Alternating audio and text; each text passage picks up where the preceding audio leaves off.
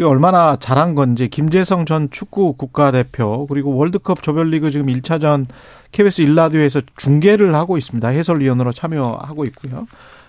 전화 연결이 돼 있네요. 안녕하세요.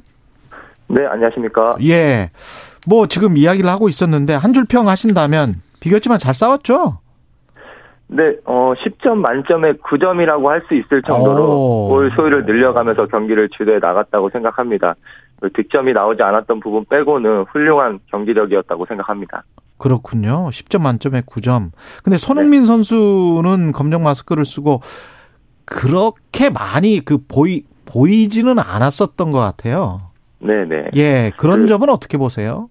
네, 손흥민 선수가 안아골절 부상 이후에 예. 회복할 수 있는 시간이 다소 짧았거든요. 그렇죠. 그 때문에 몸 상태가 완벽하지 않았음에도 불구하고 음. 현재 보여줄 수 있는 가장 좋은 모습을 보여줬던 경기였다고 생각을 합니다. 예. 그 모두들 첫 경기 출전이 어렵다고 판단을 했었는데 그래도 풀타임을 소화해내는 모습 보면서 손흥민 선수의 간절함이나 어떤 강한 의지를 대표팀 동료 선수들이 충분히 느꼈을 그렇죠. 것 같습니다. 우루과이 선수 뭐 수비수 한두 명은 계속 그 따라다닐 수밖에 없는 상황이니까 손흥민 선수가 나오면 그것도 그렇죠. 우리 팀에게 큰 도움이 됐을 것 같습니다. 네, 그, 맞습니다. 그렇게 돼야 또 다른 지역에서 또 어떤 공간이 발생하기 때문에 그런 음. 모습은 굉장히 중요합니다. 우루과이 선수들은 어떻게 평가를 하셨어요? 아, 저도 어제 경기를 보면서 그 수아레지와 카바니 이런 선수들이 전성기 때만큼의 날카로움이 좀 무뎌진 것 같더라고요. 음. 그래도 뭐 아직까지 그 대표팀의 공격진을 이끌고 있다는 것은 이대 득점력이 여전히 좀 기대해 볼 만하기 때문이라고 생각을 하는데 사실 어제 경기만 놓고 봤을 때 저는 우리 대표팀 선수들을 좀 칭찬하고 싶거든요.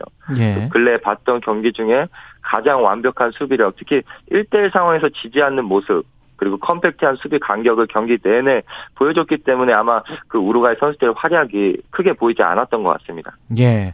다음 경기 좀 조언을 해주신다면 어떻게 생각을 하세요?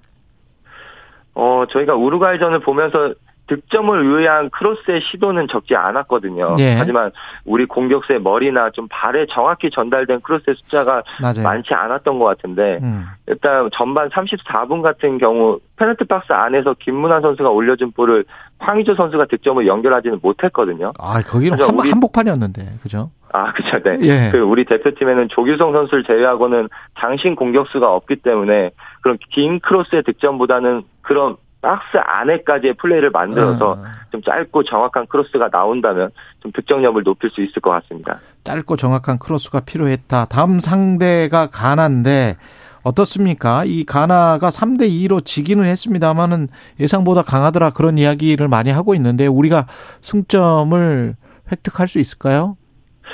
네, 어, 저도 가나가 약체라고 평가를 했었는데, 네. 오늘 새벽 그 포르투갈과의 경기를 보면서 장단점은 확인을 할 수 있었거든요. 음. 일단 장점은 공격 상황에서 개인 수비를 앞세워, 그 득점 장면을 만들어냈고, 네. 또 단점은 수비 조직력과 수비 전환의 속도가 빠르지 않다라는 것을 볼 수 있었는데, 이러한 어떤 팀의 상대로 경기의 플랜을 잘 준비한다면 저는 네, 충분히 승리를 할 수 있다라고 생각을 하고요. 네. 만약 시, 승리가 가능해진다라고 하면 그 16강 진출의 가능성도 좀 긍정적으로 기대해 볼 수 있겠습니다.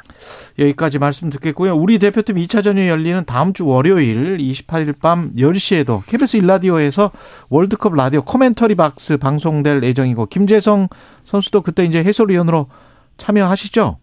네, 네, 그렇습니다. 예, 여기까지 듣겠습니다. 김재성 전 축구 국가대표 선수였습니다. 고맙습니다. 네, 고맙습니다. 예.